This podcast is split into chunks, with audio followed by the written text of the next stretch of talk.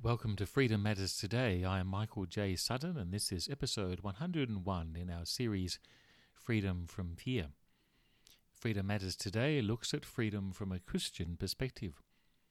Today, part 1 of Signs of Spiritual Sickness.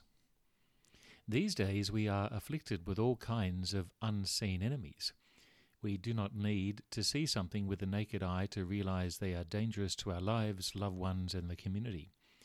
Sometimes it is impossible to detect them, and other times there are clear symptoms.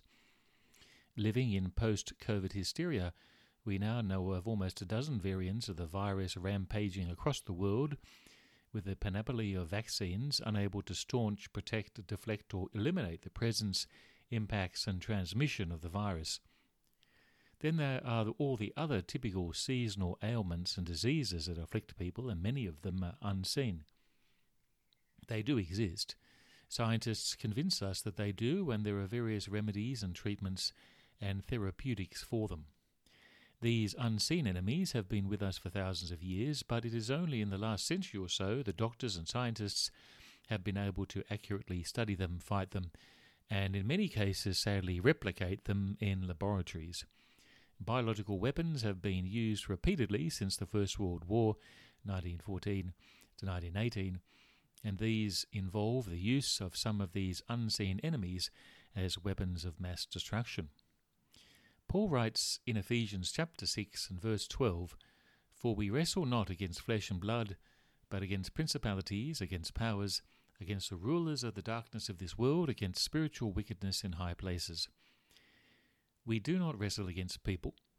We do, however, wrestle against principalities and powers, the rulers of the darkness of this world, against spiritual wickedness in high places. Before we focus on the unseen enemies, let us chart their effects or symptoms on the life of a Christian or a group of Christians. Let's look at the first two today. The first symptom of the effect of these unseen enemies is attraction towards error regarding God, the embracing of things that are not true. Ephesians 6:14 that undermine our confidence in the identity and promises of God and his son Jesus Christ. This is not primarily about whether we lie or not, though deceit should not be part of the character of a Christian, but it is more about the truth concerning God. For example, you can't believe that these days, someone might say, or science has disproved that, or Christianity is for stupid people. Only intelligent people are atheists, for example. There are some instances where this questioning might take place. In the absence of truth, there is ambiguity and then error. Many Christians seem to think that we live in a world of greyish hues, not white or black, but everything else is very black or white, so why should Christians give up truth to appease their fundamentalist friends? The main attack on truth has to do with the person and work of Jesus Christ, and anything Jesus said that contradicts the current political conventional wisdom of the ruling class. So Jesus is the the uh, target for the culture of the day, and people question the truth regarding God, who he is, and how he might be known. The second effect or second symptom on the life of a Christian or group of Christians concerns the nature of goodness or purity in God's sight. It is here it gets complicated because the New Testament clearly wants people or God's people to be holy because I am holy 1 Peter 1:16 and the desire for the return of Christ one day encourages Christians to pursue a life of purity 1 John 3:3 but personal holiness is not the grounds for salvation, and no one alive is good enough in terms of moral standing to stand before God alone as God is perfect. Personal holiness is a derivative.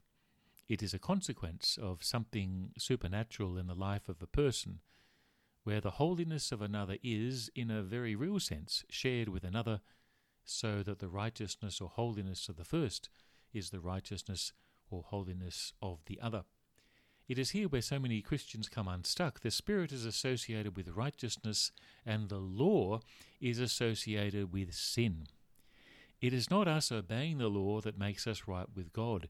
It is the work of Christ and His righteousness that becomes ours, and the Spirit of Christ is given to us with righteousness.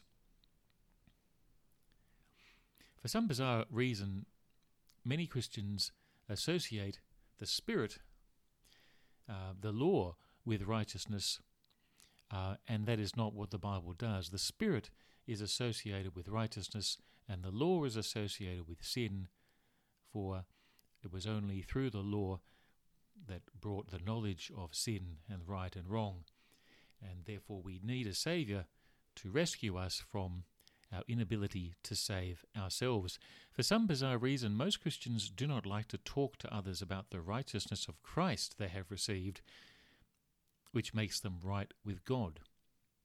Instead, many Christians focus entirely on their personal holiness and the failings of others to live up to their standards, which are not very high in the first place, because their salvation did not depend on anything they did or anything they could ever do in terms of their personal holiness. Our salvation comes due to the righteousness of another, and that is the righteousness of Christ. The symptom of illness in the Christian life is not an unholy life. It is not a life characterized by sin, or stumbling, or falling, or making mistakes.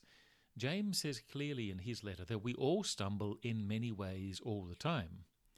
The problem is forgetting or even removing in our mind and in our hearts the covering of the Lord's righteousness over us and standing before God outside of the embrace of Christ. The symptom of illness in the Christian life is not an unholy life, but forgetting the righteousness of Christ. If you stand before God without Christ's righteousness, you will not be able to stand before the holiness of God. It is the truth about Jesus, and it is the nature of righteousness that are the effects of the unseen enemies in the life of a Christian. These truths about Christ and the nature of righteousness are the two things that these unseen enemies attack and undermine. Remember, freedom matters today because you matter to God. Join me tomorrow for another episode of Freedom from Fear.